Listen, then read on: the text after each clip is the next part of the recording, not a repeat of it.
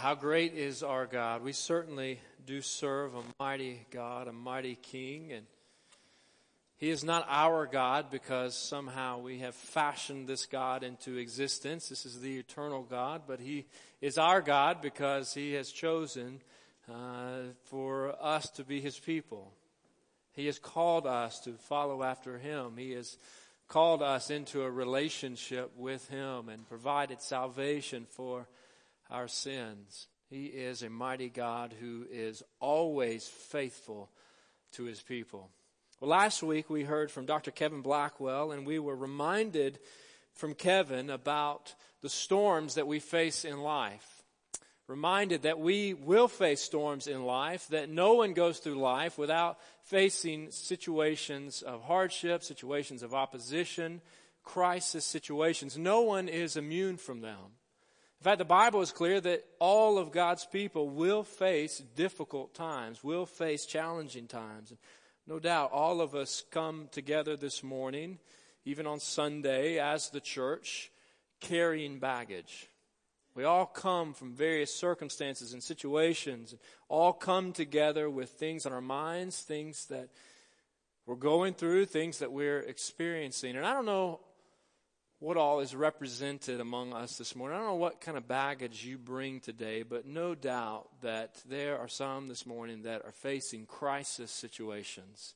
No doubt there are those among us who are grieving. There are those among us who are hurting. Those among us who are facing serious illness. There are those among us that perhaps are facing an uncertain future source of income.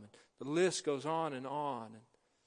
As we come together to open the Word of God, let's invite God to, to speak to us and to shape us and to fix our eyes not on those things but on the Lord and Savior Jesus Christ. For we serve a God who, who is with us, who doesn't leave us, doesn't leave us alone or leave us in the dark as we face difficulty, but a God who, who never leaves us, a God who never forsakes us, a God who is always with us.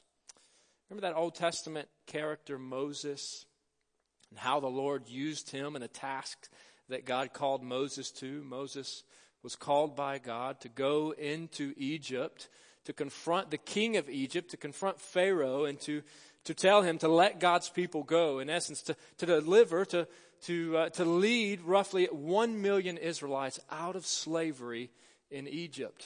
This was a big task. This was a task that, that really Moses wanted no part of, but God called him to do it, and God promised him that He would be with him and that He would get him through it. But Moses led this people for forty years. He led them out of slavery in Egypt. He led them uh, through the wandering in the wilderness as they prepared to enter into an abundant land, a, a promised land, a, a land that was rich, a land that would provide a A certain and, and good future. And yet this would not be simply a walk in the park to enter into that land. This was not like checking into the local hotel, because this was a land that was occupied. Occupied by mighty kings and their armies. And as Moses prepared to leave, as he prepared to leave this earth, as he was on his deathbed and preparing to pass the torch on to the next great leader, preparing to pass the torch to Joshua, he said to the Israelites, as recorded in Deuteronomy chapter thirty-one, verse six, as they prepared to enter into the promised land, he said, "Be strong and courageous.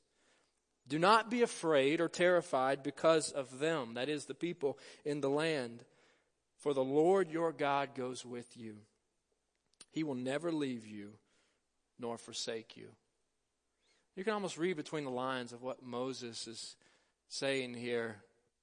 People had been dependent on Moses to be this intermediary between God and the people. He had spoken to God on their behalf, and God had spoken through Moses to, to the people. And they depended on Moses' leadership. And now Moses is saying, "My time is gone. I'm not going to get to enter the land. I'm I'm going to leave you now, but don't fret, because there is one who will continue with you that is much stronger than I am, one who is much greater than I am. He is the Lord God.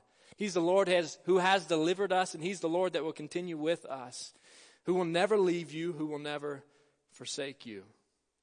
Church, we serve the Almighty God. We serve the God of all hope. We serve the God of, of all comfort. We serve a God who calls us to trust in Him and to exercise faithfulness to Him in all circumstances of life, not least of which are the difficult circumstances of life. And this morning, as we open God's Word together, as we look at Genesis chapter thirty-two, we'll see such a circumstance in the life of Jacob. So let me encourage you to open God's Word with me.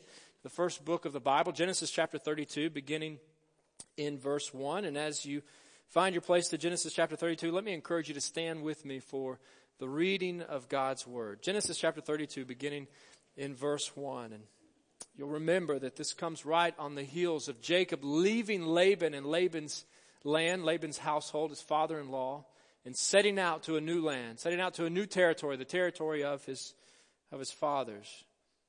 Jacob also went on his way, and the angels of God met him. When Jacob saw them, he said, "This is the camp of God." So he named that place Mahanaim. And Jacob sent messengers ahead of him to his brother Esau in the land of Seir, the country of Edom. He instructed them, "This is what you are to say to my lord Esau. Your servant Jacob says, I have been staying with Laban and have remained there till now. I have cattle and donkeys, sheep and goats, male and female servants. Now I am sending this message to my Lord, that I, may, that I may find favor in your eyes." And when the messengers returned to Jacob, they said, "We went to your brother Esau, and now he is coming to meet you." And four hundred men are with him. In great fear, verse seven, and distress, Jacob divided the people who were with him into two groups, and the flocks and herds and camels as well. He thought, "If Esau comes and attacks one group, the group that is left may escape." And then Jacob prayed, "O God of my father Abraham, God of my father Isaac, Lord, you who said to me, 'Go back to your country and your relatives, and I will make you prosper,' I am unworthy of all the kindness and faithfulness you have shown your servant. I had only one, I had only my staff when I crossed this Jordan, but now I have become two camps. Save me, I pray, from the hand of my brother Esau, for I am afraid he will come and attack me, and also the mothers with their children. But you have said, 'I will surely make you prosper and will make your descendants like the sand of the sea, which cannot be counted.'"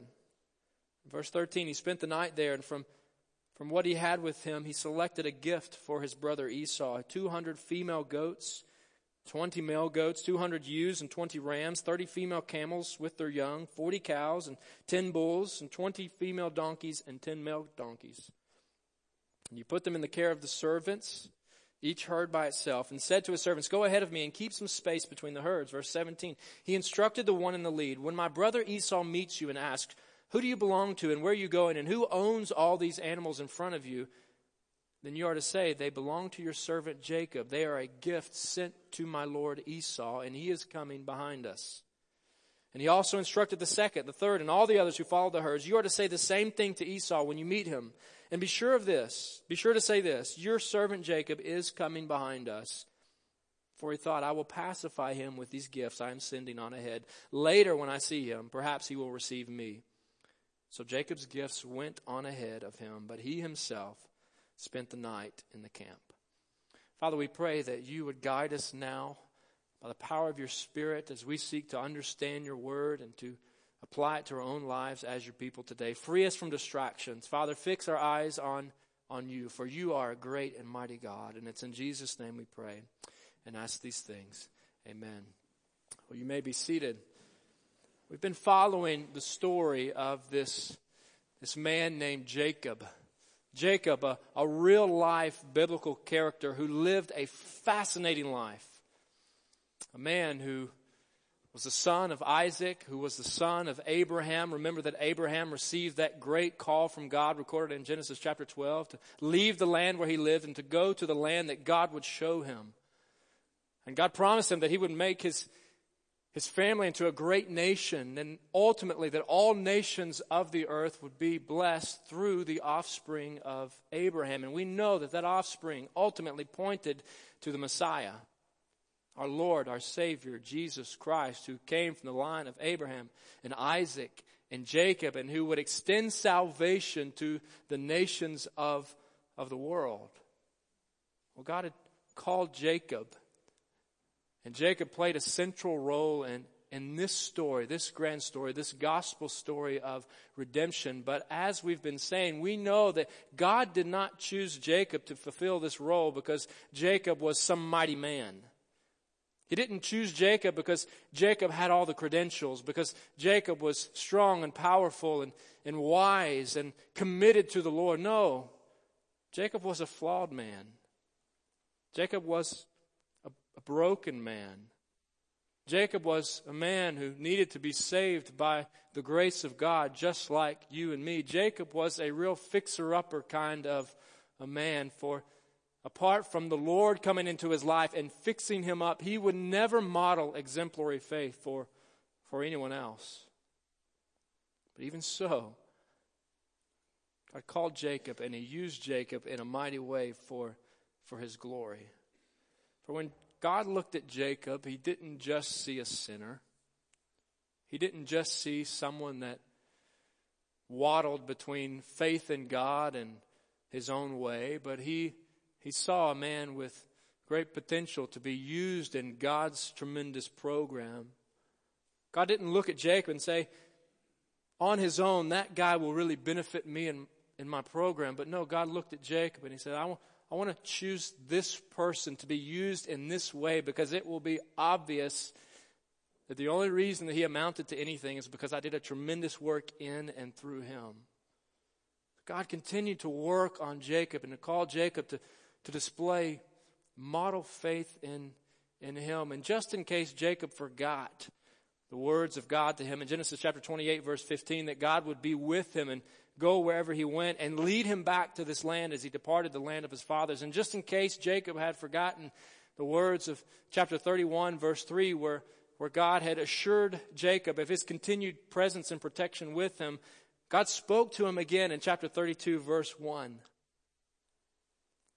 And he spoke to him through a vision of angels, messengers of God, to assure Jacob that God continued with him, that God was with him, that God was leading him, that God was going to continue to direct his path. And church, the same, to a great extent, is true for God's people today. The same is true for day, for, for us today. For though we face challenges and opposition, though we face hardships, crises in this life, the presence of God's angels should provide us comfort. The presence of angels should provide comfort for God's people. And you may be thinking, well, what do you mean by that? I've never seen a vision of angels like Jacob did here. If I saw a vision of angels like this, then I would have no problem exercising confidence in God in the face of whatever I might encounter in this life. And certainly, that sounds good. That's probably natural for us to say such a thing. But at the same time, we must remember, if we have a healthy view of who we are, we have such a deep propensity to sin that likely we would not respond any better than Jacob did right here. No doubt, the Word of God teaches that God is active in the lives of His people and that His messengers are active in the lives of His people in this world. Anybody ever heard someone tell an account of seeing an angel, or they think they saw an angel? You've probably heard stories like this. Anybody remember that uh, popular television show in the nineties, Touched by an Angel? Some of you like to kid me uh, from time to time about my age. Believe it or not, I do remember T V in the nineties.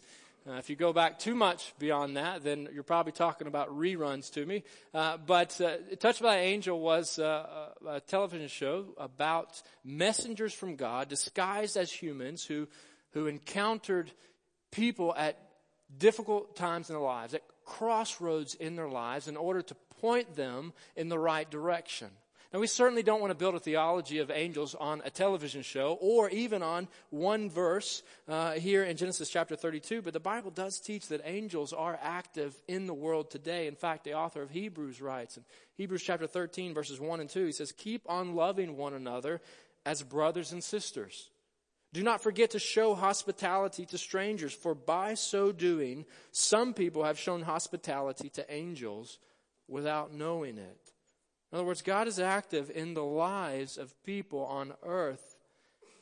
And he's active in the lives of people on the earth, often through his messengers, through his angels, through his intermediaries.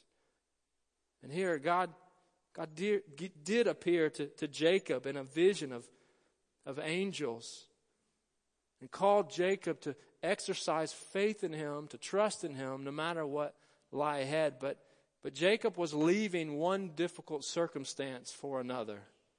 He was leaving one threatening situation in order to encounter another difficult and threatening situation. Remember that he'd been running from Laban. Laban, who, who didn't care a lot for Jacob. Laban, his father-in-law, who was really more interested in his own interest than he was in, in Jacob's, and deceived Jacob a number of times. So now the Lord has led Jacob to depart Laban's household, to, to go to the land of his fathers, to take his family with him. But now along the way, he has another threat. An encounter with his brother Esau. Perhaps you remember the story that Jacob, twenty years prior, did not leave home on good terms. He left running for his life, for his brother Esau wanted to kill him, wanted to murder him because he had stolen the birthright and the blessing. So he had deceived his, his brother, he had deceived his father into blessing Jacob instead of Esau. And now Jacob wants to make things, things right. He's scared of how his brother will receive him. He's scared of encountering Esau once again. And according to the story, rightly so to some extent, for Esau is coming out to meet him with four hundred men. And church, God's people will encounter frightening and dangerous situations in life. We can be assured, based on human experience and based upon the Word of God, that God's people will encounter difficult circumstances, frightening and dangerous circumstances in this life. Most likely, you and I will not face a situation just like Jacob's. But you may face burglary. You may face threats from terrorists. You may face religious persecution. You may face rejection. You may face cancer. You may face the loss of a loved one. You may face divorce. You may face many difficult times. And, and all of these circumstances, for those that are involved in them, they are situations of crisis. And the Word of God calls us in such moments to display faith in Him. These are opportunities for the people of God to express confidence not in ourselves but in the Lord. And to some extent, this is what Jacob did. To some extent, he responded in faith. On, you know, on one hand, he did respond with faith in God. He responded with prayer. And God's faithfulness encourages His people to pray during difficulty. For God is a faithful God. We already sang about His faithfulness this morning. And His faithfulness through the ages ought to lead His people to pray during difficulty. Certainly not just during difficulty, but, but definitely during difficulty. Look back at Genesis chapter thirty-two, verses nine and following, at the content of Jacob's prayer. Jacob prayed, "O God of my father Abraham, God of my father Isaac, Lord, you who said to me, 'Go back to your country and your relatives, and I will make you prosper.' I am unworthy of all the kindness and faithfulness you have shown your servant. I had only my staff when I crossed this Jordan." In other words, the first time I set out this way, I had nothing. But now I have become two camps, because the Lord had blessed him. Save me, I pray, from the hand of my brother Esau, for I am afraid he will come and attack me, and also the mothers with their children. But you have said, 'I will surely make you prosper and will make your descendants like the sand of the sea, which cannot be counted.'" You know, church, this is really a good prayer. This is a model prayer in many ways for us. Jacob recounts the faithfulness of God, that, that his God is, is the God of the ages, the God of the generations, the God of his father and his grandfather, implying that you are the God that appeared to my grandfather Abraham and promised to, to use him in a mighty way and to carry out your program, your plan through him. Essentially, he says, "And I am unworthy of anything you've given me. You've given me far more than I deserve." Expressing faithfulness in God, to a certain extent reminding God what God had already said, not so much because God needs a reminder, but probably a reminder to himself. God, you said this to me, and I, I believe you. This is a, a good prayer, yet it doesn't jive with the way Jacob responded. Once again, Jacob seems to be on this spiritual fence of trusting in God and going his own way. He wants both and. He wants to express faithfulness to God and, and yet continue to take steps to make sure that he's okay in the process. So he attempts to, to buy his brother off, sends him some five hundred fifty animals out of his wealth, out of his abundance, to, to buy off his brother, that his brother won't be angry with him. And he prepares for battle with his brother, dividing his camp, dividing his family into two camps so that all won't be lost. It's easy, once again, to point the finger at Jacob, but I wonder how often we don't act the same way, how often we display the same kind of faith. We turn to God in prayer when we can't seem to figure things out ourselves.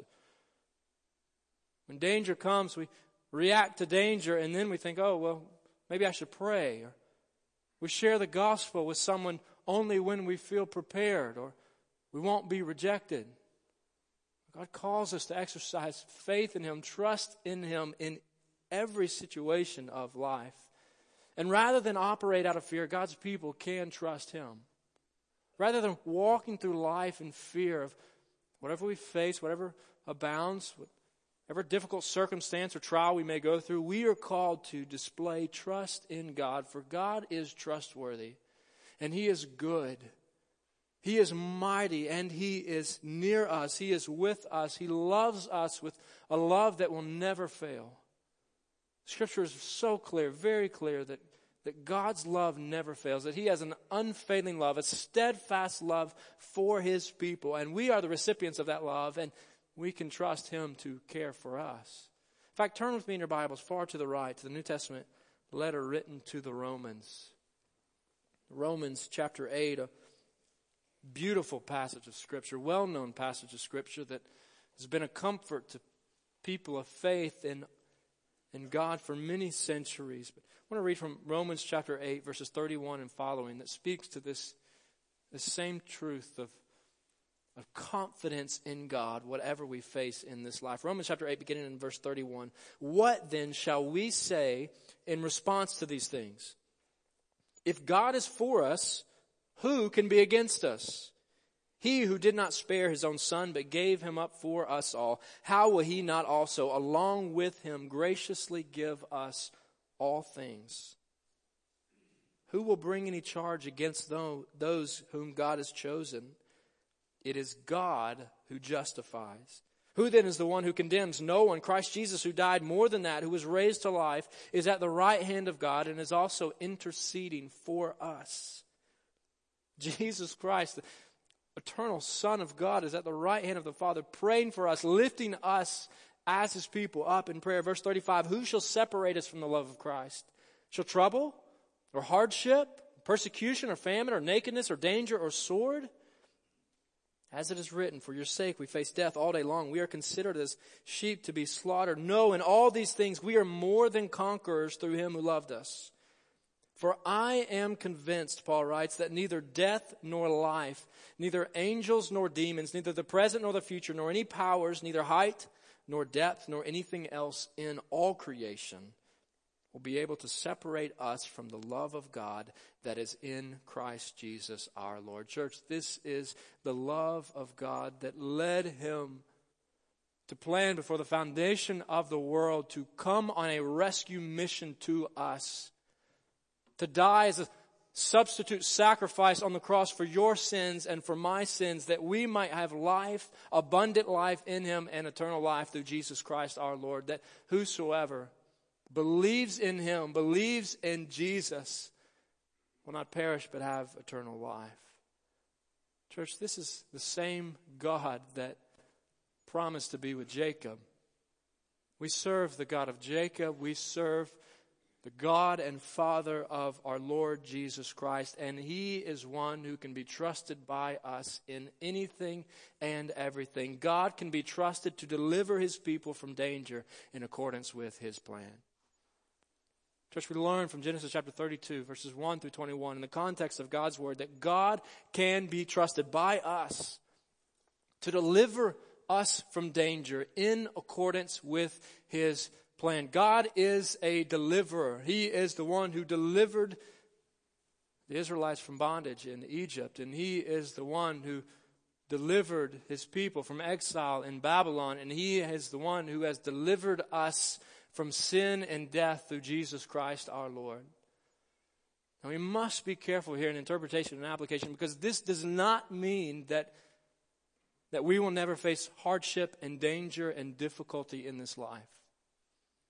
This certainly doesn't mean that we won't face heartache and even death in this life. We know, we know that's not the case.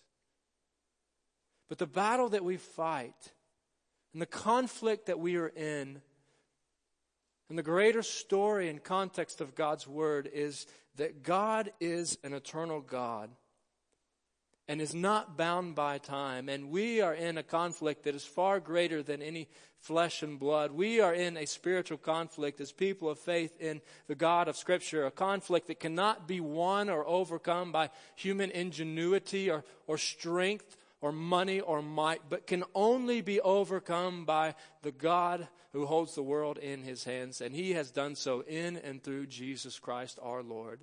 He has delivered us from the greatest danger, the danger of our sin and the consequences of our sin.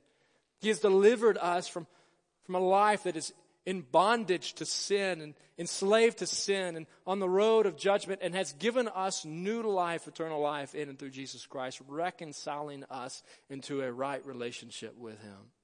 And he continues to work among us and in us, watching over us and shaping us and molding us for his glory. I want to finish with words that Paul spoke to Christians in first century Philippi as he reminded them of what God was doing in their lives, what God had done for them, and what God would continue to do for them. Philippians chapter one, verse six. Church, hear these words. Being confident of this, that he, meaning God, that he who began a good work in you, began a good work when he created you and called you and saved you by his grace, that he who began a good work in you will carry it on to completion until the day of Christ Jesus. Church, God has begun a good work in us, and he will continue that work until the day of the return of our Lord and Savior Jesus Christ, and he deserves praise from us because of it. Let's bow in prayer. Father, we thank you for, for your word. We thank you for your love and your mercy and your grace that you have displayed to us through the gospel of Jesus Christ. Father, we acknowledge that we are sinners, that we are broken, that we are rebellious, that we are in need of you, and in your mercy you have You have restored us into right relationship with you, and we give you thanks for it. Father, we're so thankful for the opportunity to call you our God and to call you Father, and to know that you look at us as sons and daughters. Father, we pray that your presence, that your protection, that your power would be felt and evident in our lives as your people, that we would rest on the promises of your word, that we would live and walk by confidence in you, regardless of what we face in this life. For we know, Lord, that this earth is not our, not our home. Lord, that we are here temporarily and awaiting the day for your return, that we might be united with you and forever enjoy your glorious presence. Father, be glorified in our lives. Hear our praises now as we respond to you. Lead us and guide us for your glory. And it's in Jesus' name we pray and ask these things. Amen.